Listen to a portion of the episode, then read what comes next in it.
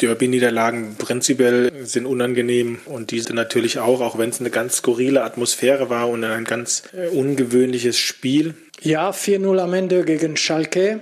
Das ist ganz okay. Es war verdient. So, da haben wir jetzt nochmal die beiden Trainer der Revierclubs nach dem Derby am Samstag gehört. Lucien Favre und David Wagner, das war natürlich sehr, sehr unterschiedlich am Ende die Einordnung. Der BVB hat die Schalke auseinandergenommen. Funke-Reporter Andi Ernst, mit welchem Wort würdest du das 4 zu 0 vom Samstag beschreiben? Krass. Okay, ich sag Klassenunterschied. Fußball Inside. Tacheles. Außenpott.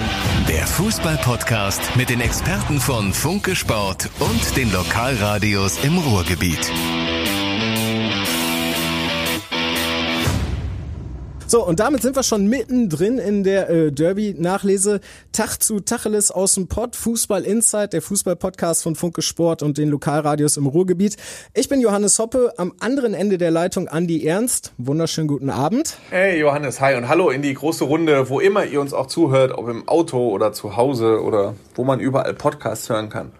So, und äh, wir müssen schnell durch, hast du gesagt, weil morgen ist Vatertag und der soll schön werden. Du musst die Kinder gleich noch ins Bett bringen. Absolut, ja, ja. Weil die Hörer wissen ja nie, wann wir aufzeichnen. Und wir haben jetzt gerade nach einem langen Arbeitstag 20 vor 8 am Mittwochabend. Und äh, ne, meine Kinder sind noch klein, die sind noch nicht mal in der Schule. Und deswegen muss ich gleich noch schnell nach Hause. Aber wir, es gibt viel zu besprechen und da wollen wir uns ein bisschen Zeit nehmen.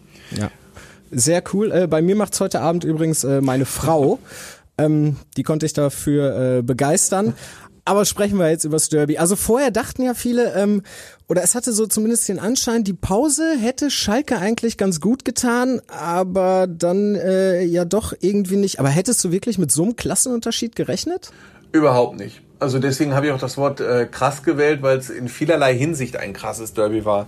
Zuallererst natürlich wegen der Umstände, völlig klar. Also ähm, es ist äh, für mich ein krasses Derby gewesen, weil ich, zu, weil ich hier in der Redaktion vor dem Fernseher gesessen habe, äh, von unserer Funke Mediengruppe im Gegensatz zu sonst nicht drei oder vier Reporter im Stadion waren, sondern nur einer und das war, weil er ein Heimspiel hatte, unser BVB-Reporter, der Sebastian, der zuletzt hier auf dem Podcast war. Äh, für mich persönlich war es krass, dann natürlich wegen der Bedingungen keine Zuschauer und äh, allein diese, diese Atmosphäre wahrzunehmen, das war im Stadion bestimmt heftig und äh, zu Hause vor dem äh, Fernseher oder hier bei uns jetzt in der Redaktion vom Fernseher auch. Und das, was sich auf dem Rasen abgespielt hat, das fand ich auch krass. Weil gerade ich, muss ich auch sagen, ich habe äh, über, da ich Schalke sehr viel begleite und auch in der Pause mit sehr, sehr vielen Spielern gesprochen habe, mit dem Trainer gesprochen habe, mit dem Vorständen gesprochen habe. Ich hatte immer das Gefühl, dass äh, Schalke super aus der Pause kommt. Dass die Mannschaft total konzentriert gearbeitet hat. Ähm, es sind sehr viele Spieler wieder zurückgekommen, die lange verletzt waren. Äh, die Startelf konnte sich sehen lassen, die Bank konnte sich sehen lassen. Also Schalke hat wirklich sehr viele Alternativen gehabt. Und dann kommt da ein Spiel bei raus, als wären die sechs, äh, vor sechs Wochen, als wären die neun Wochen Pause nicht gewesen. Ja, also ich habe äh, ich hab's halt äh, so gesehen, die ersten zehn Minuten, finde ich, waren die gleich auf. Da hat man schon so ein bisschen gemerkt, so der BVB versucht auf jeden Fall äh, die Kontrolle zu übernehmen. Und dann hatte Caligiuri ja auch einen Freistoß. Als der den dann in der siebten Minute allerdings geschossen hat, dachte ich, Moment mal, beim letzten Derby in Dortmund hat der einen Freistoß ein bisschen anders geschossen. Und da zeichnete sich das schon irgendwie so ein bisschen ab, dass sie nicht so ganz viel Chancen haben werden. Ja, also ich fand, man kann deshalb auch irgendwie, fand ich am Ende dieses, ähm, was Clemens Tönnies nach dem Spiel gesagt hat, ja, vielleicht waren unsere Spieler ja auch ein bisschen beeindruckt. Ja, wenn die Spieler beeindruckt von der ganzen Konstellation gewesen wären, dann hätten sie in den ersten sieben, acht Minuten scheiße gespielt und nicht erst danach. Also mhm. sie sind am Anfang relativ gut damit umgegangen. Das fand ich auch. Sie haben versucht, ihr gewohntes Spiel aufzuziehen, aber du hast recht, nachdem Caligiuri dieses Ding da in die Mauer gedonnert hat, ging es dann so ein bisschen dahin, äh, so im, als, als ähm, Hakimi zum ersten Mal auf der rechten Seite allen davongelaufen ist. Ja, da haben sie, ja, glaube ich, ja. gemerkt, okay, wir geben jetzt Hakimi den Ball, der rennt eh mal allen davon. So, und das dann, und dann führt das halt dazu, dass bei der Mannschaft, einer Mannschaft wie Schalke, die vor der Corona-Pause so eine dermaßen große Krise hatte, dass die relativ schnell in diesen Modus wieder zurückgefallen ist. Dass das so schnell geht, hätte ich nicht gedacht. Also, dass wirklich ein Gegentor in dem Fall genügt, äh, um komplett überrollt zu werden. Wir beide sind uns hoffentlich einig. Dortmund hat ja wirklich äh, in den Schongang geschaltet nach dem ja. 4 zu 0. Ja, wenn Dortmund das Ding, wenn Dortmund durchgezogen hätte, und ich glaube, wenn wenn 80.000 Leute im Stadion sind, äh, Dortmund führt 4 zu 0 gegen Schalke nach 60 Minuten, dann ziehen die bis zur 90. Minute durch. Ja, ja, also ich habe zwischendurch dann auch gesagt, zum Glück, äh, beim 4 zu 0, zum Glück sind schon 60 Minuten um und nicht erst 45. Ne? Das war ja auch mal so, aber ja, also genau. äh, ich, ich habe es halt äh, genauso gesehen. Also Dortmund, wenn die so weitergespielt hätten, die hätten, weiß ich nicht, sechs oder acht Dinger machen können. Aber was ich mich dann gefragt habe, Schalke hat so eine gute Hinrunde gespielt und 2020 steht nur ein Sieg auf dem Konto. Jetzt mal ein bisschen polemisch gefragt, hat sich David Wagner schon abgenutzt? Erreicht er die Mannschaft nicht mehr? Brauchen Sie einen neuen Trainer? Nein, ach, so weit würde ich jetzt, ja, so weit würde ich nicht gehen. Ich habe äh, auch einen großen Text in der Watz geschrieben, ähm, in dem man die Bilanz gegen die Bilanzen gegenüberstellt, in dem ich die Bilanzen gegenübergestellt habe. Das ist auch erlaubt, das kann man mhm. auch tun, finde ich. Ähm, weil schon sehr auffällig ist und er muss sich jetzt schon Kritik gefallen lassen. Äh, und das hat halt wirklich verschiedene, verschiedenste Gründe, ähm, finde ich. Also äh, er selber sagt immer, man kann das alles erklären, man kann jede Niederlage erklären, man kann ähm, jedes Problem erklären. Es hängt vieles natürlich, dass es vor der Pause nicht so gut lief, hing vieles mit der ähm, personellen Situation zu tun, äh, zusammen, mhm. ähm, dass so viele verletzte Spieler gefehlt haben. Es haben ja sieben Spieler mit Stammplatzqualitäten, haben die letzten zwei, drei Spiele, glaube ich, verpasst. Äh, und das kann keine Mannschaft der Welt so kompensieren und Schalke schon gar nicht. Äh, da muss man ihn dann ein bisschen in Schutz nehmen. Ähm, wo er dann wirklich ein bisschen mit drin ist, ist, äh, was die Torwartfrage angeht. Ja. Ähm, da setzt er sich selber extrem unter Druck. Und zwar ähm, hat er ganz oft den Torwart schon gewechselt. In der Hinrunde Alexander Nübel, erste Wahl. Ähm, dann hat er die rote Karte gesehen, dazu kam dieses Wechseltheater, dann kam Marco Schubert rein, Schubert rein, der hat nicht so gut gehalten, dann verletzte sich Schubert, Nübel kam zurück, hat nicht so gut gehalten, jetzt hält Schubert wieder und Schubert hält jetzt wieder nicht so gut. Äh, also die patzen halt schon wahnsinnig oft. Äh, jetzt hat Wagner aber gesagt, äh, wir ziehen die Saison mit Markus Schubert durch. Ja, ja so. also ich, ich glaube, ähm, jetzt so eine klare Ansage zu machen, ist halt auch mal vernünftig, weil ich meine, die beiden Jungs, die sind, die sind 20 und 21 oder was. Das ist natürlich dann auch irgendwie nicht gerade, sag ich mal, das schafft nicht unbedingt Selbstbewusstsein, ne? wenn es immer hin und her und du hast dann natürlich auch diese mediale Aufmerksamkeit mit dem Bayern-Wechsel von Nübel und so. Also ja, muss er sich wahrscheinlich wirklich äh, die, den Schuh anziehen. Genau, ja, also diese, diese Torwart-Diskussion ist äh, schon schwierig für ihn. Äh, dazu kommen dann halt auch äh, taktische ähm, Schwächen, äh, würde also taktische Schwächen würde ich jetzt nicht sagen. Also alles, was ich aus der Mannschaft mitbekomme, äh, die sind schon zufrieden mit seinem Training. Also äh, da ist jetzt keiner, der sagt, das Training ist langweilig oder schlecht oder bringt nichts, sondern das Training wird als abwechslungsreich angesehen, das Training wird als gut angesehen. Ähm, aber irgendwie fehlt der Plan B. Mhm. Weil ähm, Schalke in der Hinrunde mit äh, diesem frechen Pressing-System, mit 4-4-2 Raute, mit einem ganz starken Amin Arid ähm, schon sehr überzeugt hat und überrascht hat. In der Rückrunde ist das alles so ein bisschen entzaubert. Dazu haben sich sehr viele auf Arid eingestellt. Ich kann mich äh, gut dran erinnern ähm, an das Spiel in Mainz.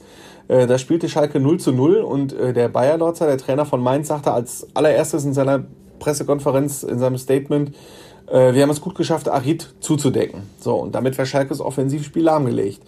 Ja, ähm, in, mit der Verletzung, haben, mit der ganzen Verletzungsmisere haben sie dann auf Fünferkette umgestellt. Ja, sie haben aber kein Spiel gewonnen und selbst mit Fünferkette teilweise hoch verloren, so wie jetzt auch in Dortmund. Also das ist jetzt auch kein besonders geeignetes System und in der Offensive hakt's sowieso.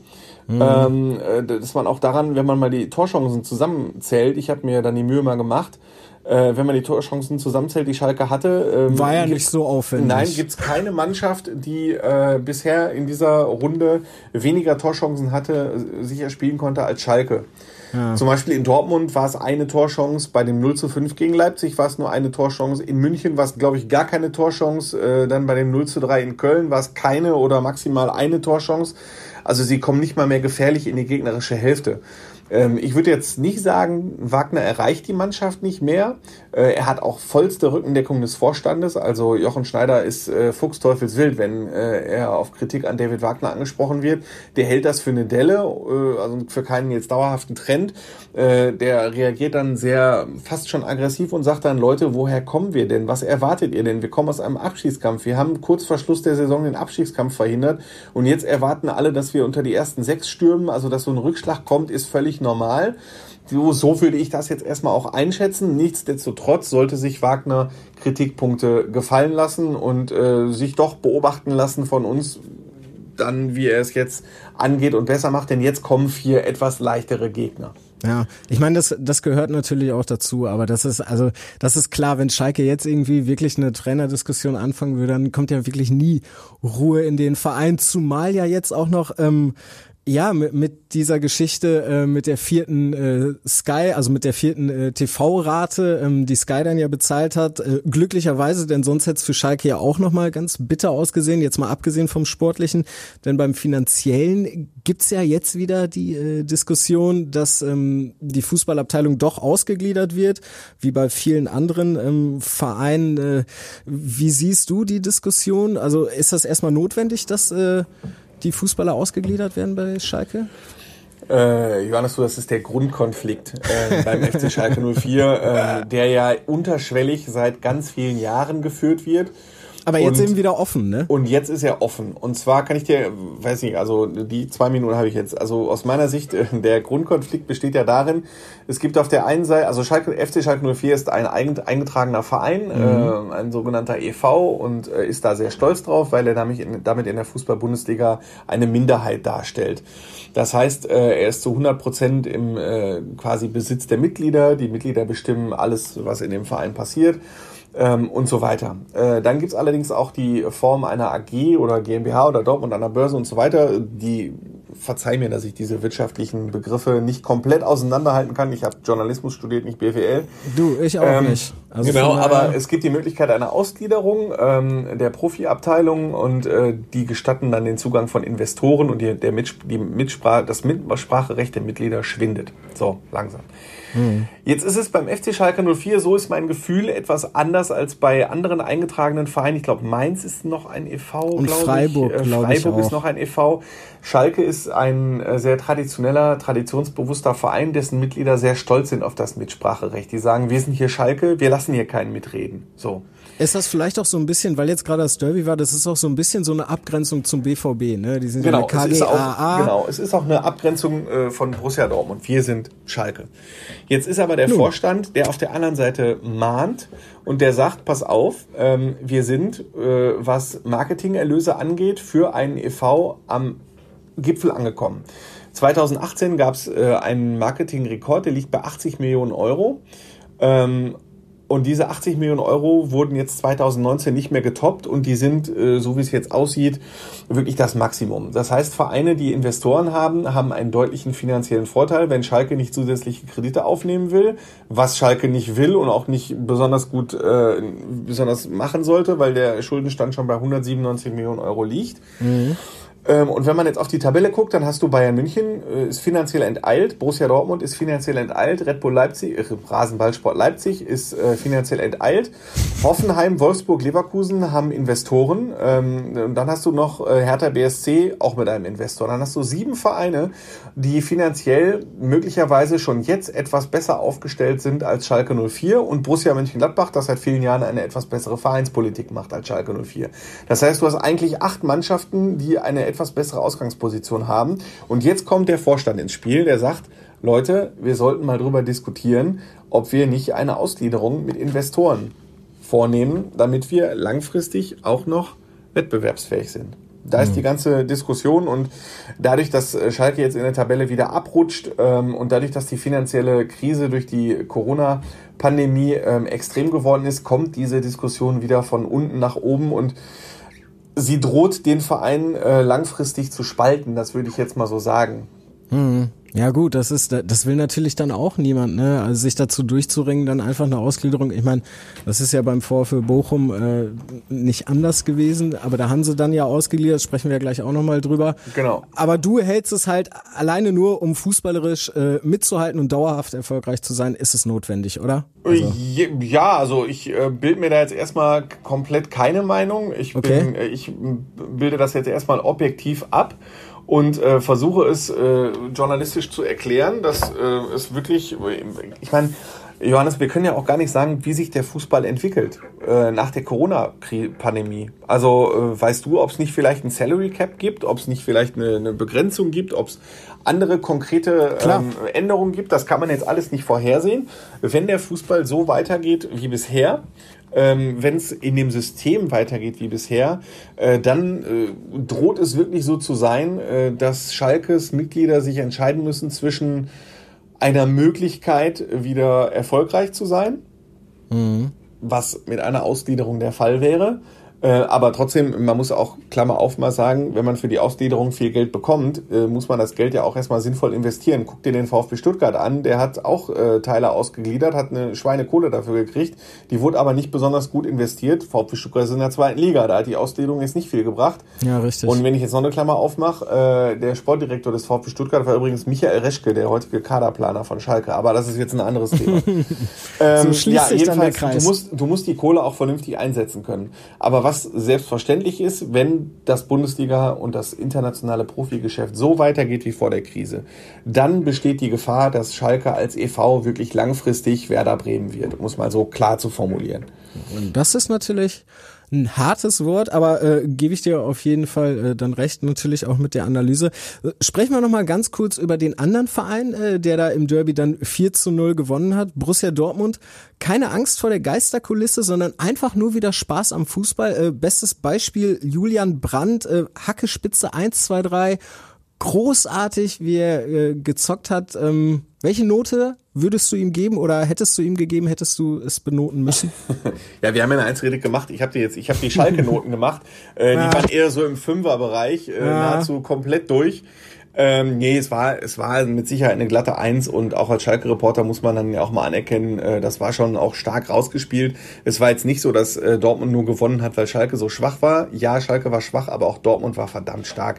Ähm, ich habe die WhatsApps noch äh, gespeichert von meinem BVB-Reporter-Kollegen, der während des Spiels äh, aus dem Geisterspielstadion schrieb, ähm, boah, ey, mal, die Dortmunder pressen so, wie sie es äh, selbst vor der Corona-Pause nur ganz selten gemacht haben und äh, das war schon wunderbar rausgespielt. Ähm, der, also das 4 zu 0 und äh, also die, alle vier Tore. Der 4 zu 0 Sieg ganz toll rausgespielt. Äh, da waren also, wie Hakimi über rechts abgegangen ist, das war toll. Wie Brandt abgegangen ist, das war toll. Haaland in der Mitte, wie der da das Ding einfach reinknipst, das war super. Ja. ja. Azar auf jeden Fall. Ja, zu Hakimi muss man natürlich nochmal sagen, der hat dann seinen Landsmann Harit tatsächlich äh, komplett im Griff. Ne? Also die linke Schalker Seite war absoluter Totalausfall. Es ging, glaube ich, alles, alles nur über die linke äh, Abwehrseite von Schalke, zumindest ja, in der das, ersten genau, Halbzeit. Genau, ne? das ähm, muss man, es ist auch was, was ich äh, gerade meinte mit Wagners Taktik. Jetzt ja. sind wir schon wieder bei Schalke. Wir wollten auch eigentlich, eigentlich Dortmund feiern. Ähm, aber was ich damit meinte, Schalke hat mit einer Fünferkette gespielt. Das führte dazu, dass Arid ähm, in der ersten Halbzeit, nach dem Spiel, nach der Pause haben sie ja ein bisschen umgestellt, dass Arid über links gekommen ist ähm, und nicht in seiner zentralen Spielmacherrolle war. Und du konntest genau sehen, dass äh, Arid halt diese defensive Arbeit gar nicht drauf hat. Es war wie beim ersten Tor äh, Piszczek als Rechtsverteidiger, der Arid meistens gegenüberstand oder als rechter Bestandteil der Abwehrreihe der Dortmunder ähm, macht eine Körpertäuschung, ist an Arid vorbei, ja, und dann hat er erstmal die ganze Hälfte vor sich, weil Arid nicht mitgeht, nicht nachsetzt, äh, gar nichts macht. Und dann gerätst du natürlich auf der linken Seite massiv in Unterzahl und Ochipka ist nun mal deutlich langsamer als Hakimi und das haben die Dortmunder relativ schnell rausgehabt und äh, haben genau gesehen, auf, auf unserer rechten Seite haben wir immer Überzahl, wir sind deutlich schneller, also greifen wir mal nur über rechts an. Mhm. Ja, und, bei, und beim 3 und beim 4 zu 0 hast du ja auch gesehen, also da war ja wirklich das, also das sah echt aus wie Training für den BVB, also wie die ja vorbeigegangen sind, ne? Ähm, das äh, 4 zu 0, wo äh, Guerrero den Doppelpass mit Haaland spielt und dann einfach in den 16er geht und den dann mit dem Außenriss so reinschlänzt und er es gar nicht glauben kann, dass er wirklich so ein Tor gemacht hat. Also das passiert ja halt auch einfach dann selten. Absolut, ne? also da muss ich auch sagen, toll rausgespielt, tolles Tor, wundervoll, ähm, aber das ist auch etwas, was ich mit Kritik an Wagner meinte, Schalke ergibt sich halt auch zu schnell. So, das hat man in München gesehen beim 0 zu 5, das hat man im Leip gegen Leipzig gesehen, auch 0 zu 5, das hat man jetzt in, in Dortmund gesehen, 0 zu 4. Und was ich halt auch ganz schlimm fand, fast sogar noch das schlimmste Spiel bisher in diesem Jahr, war das Spiel in Köln, das 0 zu 3 ausgegangen ist. Und in allen die vier Spielen fiel das 0 zu 2 irgendwann. Und dann hat sich äh, Schalke einfach dem Schicksal hingegeben und einfach gar nicht mehr verteidigt. Ich kann diesen Witz auch nicht mehr hören mit äh, Schalke hat die Abstandsregeln so weit eingehalten, dass sie äh, nicht mal einen Mundschutz gebraucht hätten. So, also den, den Witz habe ich jetzt sehr oft gehört, aber irgendwie äh, ein bisschen was ist ja auch dran. Ja, auf jeden Fall. Ist schön, dass du das sagst, weil dann lass uns noch mal ganz kurz eben äh, um die äh, über die Umsetzung des Hygienekonzepts äh, sprechen. Jetzt es gab mega Aufregung wegen Hertha BSC Berlin. Beim BVB haben sie glaube ich auch beim 2 oder beim 3 zu 0 gejubelt, aber insgesamt würden wir sagen, das äh, scheint erstmal zu funktionieren, oder? Ja, finde ich auch. Also ähm, ich für mich äh, ich finde, dieses Thema, ähm, da gibt es keine, keine komplett ganze Wahrheit. Jeder soll, also es gibt sehr viele verschiedene Meinungen. Ähm, ich bin im Gegensatz zu vielen anderen, äh, habe mich total gefreut auf die Bundesliga. Also ich muss sagen, damit stand ich echt äh, gerade im Freundeskreis oder so sehr alleine da. Wie ich gesagt habe, mein Gott, meine äh, Fußballschmacht von der Skala von 0 bis 10 war immer bei 9,98. Ich habe mich so gefreut, mal wieder ein Fußballspiel zu sehen und ich bin da voll Profis auf deiner Seite. und so. Es gab ja ganz viele bei dir im Bekanntenkreis wahrscheinlich auch, die gesagt haben, nee, Bundesliga kann mir gestohlen bleiben, guck gucke ich nicht und so. Ne? Ja, ja, meine Frau, eher, aber. So, aber worauf ich, worauf ich noch hinaus wollte, ist, ähm, dass du eindeutig äh, sagen kannst, das ist gut umgesetzt worden. Ähm, natürlich gibt's Einzelfälle, die ähm, halt, es halt nicht gut gemacht haben, ähm, aber ich bin jetzt ein Gegner davon, diese Einzelfälle nach vorne zu ziehen. Ähm, es gibt in der ersten und zweiten Bundesliga, boah, lass mich nicht, weil wir haben 36 Mannschaften mal 25 Profis plus Staff. Da ja, bist du dann bei ungefähr 1000, 1000, 1100 Leuten, ja, genau. die rund darum ein Profiteam beteiligt sind und davon hast du fünf oder sechs positive Tests oder neun positive Tests gehabt, plus zwei, drei Aussetzer. Das sind zwölf von 1200. Also ich finde, das ist echt schon eine verdammt gute Quote. Ähm, und das Konzept ist äh, echt nied- und nagelfest äh, und ich finde das okay, dass ein, eine Branche versucht, sich zu retten. Gleichwohl möchte ich auch dazu betonen, dass ich die Kritik am Profifußball auch in weiten Teilen teile. Ähm, wenn wir jetzt über Ablösesummen reden, über Gehälter reden, über Protzerei reden, ähm, über Spielerberater reden und so weiter. Da muss sich schon ganz viel äh, ändern, wenn wir über FIFA reden, Vergabe von Turnieren und so weiter. Nur in dem konkret, das ist jetzt, wird jetzt den Podcast sprengen. Ich will nur nicht, dass der Hörer jetzt denkt, der Ernst ist so ein unkritischer Mitläufer. So ist es nicht. Ich bin gewiss kein unkritischer Mitläufer, aber ich habe mich am Samstag konkret gefreut, dass die Bundesliga wieder läuft, dass eine Fußball, dass die Fußballvereine äh, wirklich jetzt überleben, ähm, weil wir können jetzt noch so sehr sagen, nee, wird jetzt nicht gespielt und äh, lasst doch direkt sein, dann wäre halt wirklich die halbe Bundesliga platt gewesen. Und das äh, hätte ich jetzt auch nicht so gewollt. So muss man halt diesen, diese Kröte mal schlucken. Ähm, ja, aber ich habe mich doch sehr gefreut und es war alles perfekt umgesetzt schön Uli Hoeneß zitiert hast aber ich, ich bin da auf jeden Fall bei dir, zumal halt auch diese ganze Kritik an dem, an dem immer weiter steigenden Ablösesummen und was weiß ich was, das gab's ja auch schon vor der Corona-Krise. Die hat das jetzt nur nochmal verschärft und halt nochmal gezeigt, dass da wirklich einige so in ihrer Blase leben, möchte ich es mal nennen. Und ich hoffe, dass sich das äh, auch geändert, äh, geändert jetzt. Also, dass wirklich die von Christian Seifert angesprochene Taskforce Zukunft, dass der die nicht nur jetzt anspricht, äh, sondern dass der die auch wirklich ins Leben ruft.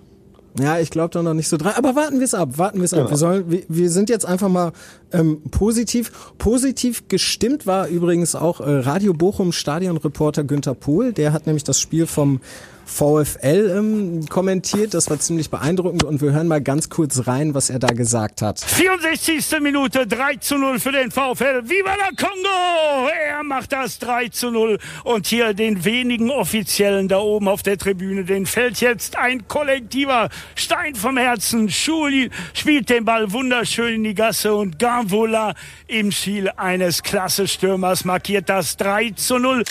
Sie haben das richtig gut gemacht. Sie haben auch kombiniert kombiniert, sie haben den Ball laufen lassen, Sicherheit ins Spiel gebracht und dadurch hat auch die Abwehr heute deutlich besser ausgesehen. Ja, Andi, äh, 3 zu 0, souverän, ganz wichtige äh, drei Punkte. Weißt du, wann der VfL das letzte Mal so überzeugend gewonnen hat im eigenen Stadion? Boah, da muss ich jetzt aber wirklich ganz weit zurückgehen wahrscheinlich, ne? Ja. Ich weiß noch, als ich in den 90ern immer im Stadion war, so 6 zu 0 gegen St. Pauli, 1997, UEFA-Pokaleinzug. Das war überzeugend. Äh, Nein, ne, aber ähm, war, boah, wann hat der VfL zuletzt so überzeugend im Ruhestadion gewonnen? Also, sagen wir so, Tore sind viele gefallen. Das ja, kann man jetzt. Also, Tore, Tore, sind viele Tore gefallen. hatten wir ganz viele. Ja, aber das waren ja meistens unentschieden. Nee, es war tatsächlich im äh, September 2018 6 zu 0 gegen den FC Ingolstadt. Da war ich auch im Stadion. Das war das letzte Mal, wo der VfL wirklich zu 100 Prozent überzeugt hat. Allerdings ist Ingolstadt dann ja auch äh, danach runtergegangen. Aber ähm, um nochmal über dieses 3 zu 0 zu sprechen, was echt ordentlich war, finde ich auch auf jeden Fall. Ist es denn jetzt äh, zu früh zu sagen, der VfL ist über den Berg oder ähm, glaubst du, das geht jetzt einfach weiter, die ziehen durch und haben naja, Abstieg jetzt, nichts jetzt, mehr zu tun? Jetzt muss ich die Plattitüde loswerden, mit 31 Punkten äh, schaffst du den Klassenerhalt nicht. Der VfL hat zwar 31 Punkte, aber ich glaube, du brauchst äh, 38, 39, 40, also drei Spiele ja, sollten wohl mal. schon noch gewinnen finde ich. Ähm, mhm. Das können sie aber natürlich, um jetzt mal positiv äh, auch auf Günther, äh, anzu, Günther anzuschließen, ähm, das können sie, wenn sie so spielen. Es war von der, fast von der ersten bis zur 90. Minute eine Leistung, wie sie sich die VfL-Fans äh, in den ersten 25 Spieltagen gewünscht hätten. Ja. Oder? Ja, also das, definitiv, definitiv. Das war ja blitzsauber rausgespielt, das waren tolle Tore, das waren äh, mal tolle Einzelaktionen, das war tolle Abwehrarbeit äh, und das jetzt gegen Heidenheim. Also Heidenheim ist jetzt nicht Tabellenelfter oder Zwölfter gewesen, sondern glaube ich Tabellenvierter. Vierter, ne? ja. So Tabellenvierter mit äh, durchaus berechtigten Chancen auch mal ähm, am Bundesliga-Aufstieg zu schnuppern. Also das war schon äh, echt beachtlich. Also ich ja. habe hab wirklich gestaunt, muss ich ganz ehrlich zugeben. Tatsächlich habe ich am Freitag irgendwie gedacht, so ja, der VfL gewinnt. Ich weiß auch noch nicht warum, aber es war halt so ein Gefühl und dann eben das 3-0. Also ich habe mich auch, ich habe mich auch sehr gefreut, weil ähm, die Fans sind natürlich sehr, sehr gebeutelt ähm, und so ist jetzt zumindest so ein bisschen Hoffnung. Ähm, wo wir gerade beim Thema Hoffnung sind, äh, die dritte Liga hat ja jetzt den Restart verschoben, überlegt möglicherweise am 3. Mai zu spielen, allerspätestens am 15. Juni. Äh, nur mal so kurz gefragt, glauben wir da wirklich dran, dass die dritte Liga diese Saison noch äh, zu Ende gespielt wird, so zerstritten wie die sind? Boah, also ich würde äh, sagen, nein. Weil ja. es ist, ähm, in der, die Bundesliga hat immer ausgezeichnet, dass die 36 beteiligt, an der DFL beteiligten Clubs natürlich nicht immer mit 36 zu 0 Stimmen einer Meinung waren, aber dass sich immer schon eine überwältigende Mehrheit für die ähm, äh, für die ganzen Entscheidungen äh, ausgesprochen hat und dass einmal eine Einheit da war. Bei der dritten Liga habe ich das Gefühl, a, dass die ähm, finanziellen Folgen, ähm, wenn du das Konzept so ein bisschen übertragen willst, dass das einfach zu teuer ist für die Vereine. Mhm. Äh, und wenn du eine Abstimmung hast von 10 zu 9 zu 1, also 10 Stimmen für eine äh, Fortsetzung, neun Stimmen für Saisonabbruch, eine Enthaltung oder 10, 8, 2 oder sowas und zwei Enthaltungen. Ähm, ja, wie willst du denn da vernünftig die Saison fortsetzen? Ja, und es ist vor allem auch schwierig, weil natürlich diejenigen, äh, die die pro, ähm, also fürs Weiterspielen sind, die natürlich dann auch argumentieren, ja, aber die Mehrheit hat dafür abgestimmt, aber ich meine, eine 51 Prozent Mehrheit oder sind es dann 55 Prozent, das ist natürlich halt auch, ne, also ganz, ganz knapp, so demokratisch das auch alles ablaufen darf, aber da, äh, ja, da scheint äh, das letzte Wort auf jeden Fall noch nicht gesprochen zu sein, wird dann wahrscheinlich nächste Woche thematisiert. Worüber ich mit dir aber noch einmal sprechen wollte, und das hat jetzt gar nichts mehr mit Profifußball zu tun, ist. Ich bin äh, gespannt. Ist äh, der, der Samstag. Da kriege ich nämlich eine Push-Meldung von der Watz. äh, Polizei löst Fußballturnier mit 300 Jugendlichen in Oberhausen auf. Und ich denke so, hä? Was für ein Fußballturnier und wieso mit 300 Jugendlichen? Andi, was war da los? Ähm, also nach allem das, was wir erfahren haben über Vereine, Polizei und Ordnungsamt, äh, haben sich offenbar Jugendliche, die so zwischen 16 und 21 Jahren waren, über die sozialen Netzwerke ähm, verabredet. Und zwar Jugendliche nicht aus dem Ruhrgebiet, sondern äh, Jugendliche teilweise, die bis aus Hannover kamen. Äh, und zwar auf dem, die haben sich verabredet für ein Kleinfeldturnier auf dem Sportplatz von Post Oberhausen. Post SV Oberhausen. Das ist an der Oberhausen-Mühlheimer Stadtgrenze. Äh, und dieser Platz wurde offenbar rein zufällig ausgewählt und äh, das waren dann bis zu 300 Jugendliche, die dann auf einem die Kleinfeldmannschaften gebildet haben. Es gab dann offenbar auch Preisgelder. Äh, das Ganze war aber natürlich nicht angemeldet und höchst illegal. Ähm, dann war der Kassenwart des Vereins anwesend und der hat dann die Polizei gerufen, die hat dann das Ordnungsamt gerufen und im zweiten Versuch wurde das Gelände dann geräumt und die Jugendlichen sind dann mit öffentlichen Verkehrsmitteln getürmt. So, was das Ganze pikant macht, ist eben, dass äh, auch Bundesliga-Jugendspieler beteiligt waren. Das heißt, das war jetzt kein Kleinfeldturnier von äh, weiß ich, mit Spielern, die Freizeitniveau hatten, äh, das dann irgendwie äh, Hauptstraße gegen Nebenstraße gespielt hat, sondern es waren offenbar wirklich äh, Spieler aus, das heißt nicht nur offenbar, der Verein Schalke hat mir gegenüber bestätigt, ähm, dass Jugendspieler beteiligt waren äh, aus den Bundesligamannschaften, also das sind ja dann U17 oder U19. Mhm. Konkret ist der Verein da nicht geworden, aber äh, der Verein hat schon mit den betreffenden Spielern äh, geredet und halt auch erhebliche Sanktionen angekündigt, äh, weil mitten in der Corona-Pandemie ein illegales Kleinfeldturnier, also da sind, da sind ja so viele verbotene, so viele Verstöße gegen diverse Regeln drin.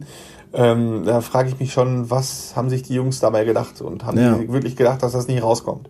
Ja, das habe ich auch gedacht. Also ich meine, es ist also, dass denen da auch keiner sagt, dass das Strafen drohen. Gut, wenn sie minderjährig sind, dann sind die Geldstrafen wahrscheinlich nicht so hoch. Aber es ist halt natürlich auch einfach vollkommen verantwortungslos. Ne? Wenn da, wenn da jetzt nur ein einziger war, der irgendwie möglicherweise Symptome hat oder was weiß ich was, auch wenn es nicht ausbricht, dann, ich meine, das streut ja mal so richtig. Ja, Absolut. Echt, also das war schon, das ist schon echt eine heftige Geschichte. Ähm, Wobei bestraft, also offiziell wird da keiner, weil die Personal, die Polizei hat, glaube ich, keine Personalien aufgenommen. Ja, ich, ich, so ich habe gelesen, sie sind teilweise über den Zaun gehüpft. Ja, die sind über den Zaun so. gehüpft, äh, mal mit öffentlichen Verkehrsmitteln und so. Das Ding hat sich dann relativ schnell in Luft aufgelöst. Aber in Ordnung war es natürlich nicht. Naja, gut. Hoffen wir, es ist dann ein äh, Einzelfall, wie wir immer so schön sagen, und äh, dass sich dann alle vernünftig verhalten. Und natürlich hoffen wir eben auch, dass das äh, in der ersten und zweiten Liga so weitergeht, dass es da mit äh, Dynamo Dresden, dass das vielleicht auch ein Einzelfall bleibt, ähm, weil sonst könnte es natürlich immer wieder sein, dass wir uns dann eine Woche hier treffen und äh, darüber reden müssen, dass die Liga abgebrochen wird und dann möglicherweise wieder ganz andere Szenarien äh, akut werden.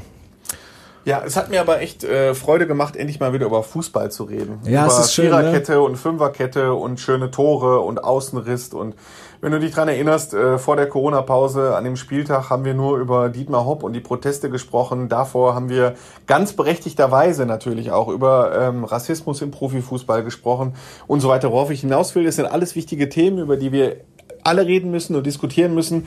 Nur es tut mir halt auch echt gut, einfach mal wieder über Viererkette, Fünferkette und Kombinationen und wer stand bei welchem Gegentor falsch und so, das tut gut, mal wieder darüber zu reden. Auf jeden Fall, auf jeden Fall. Es ist zwar jetzt auch eine Plattitüde, aber so ein bisschen zurück zur Normalität, das ähm, ja bringt also das hilft einfach so ein bisschen auch durch diese Krise zu kommen, weil wir natürlich echt nicht wissen, wie lange es noch dauert. Ich hoffe genau. nicht mehr so lang. Und deshalb, weil ich jetzt auch äh, zu meinen Kindern muss, ich habe schon immer äh, parallel gesehen, meine Frau hat mir Nachrichten geschickt. Mhm. Wahrscheinlich, okay. wo ich bleibe. Ähm, also ich wünsche allen Hörern, bleibt gesund, ähm, wirklich äh, genießt die Zeit, genießt das Wochenende, genießt das schöne Wetter. Ähm, und ich hoffe, wir hören uns dann nächste Woche gesund wieder. Da kann ich mich nur anschließen. Das war Fußball Inside nach dem ersten Geisterspieltag. Andi Ernst, Funke-Reporter, vielen, vielen Dank. Ich bin Johannes Hoppe und äh, wir sind raus hier bei Fußball Insight. Macht's gut, bleibt gesund, bis dann. Vielen Dank, tschüss. Ciao. Fußball Insight, der Fußball-Podcast mit den Experten von Funke Sport und den Lokalradios im Ruhrgebiet.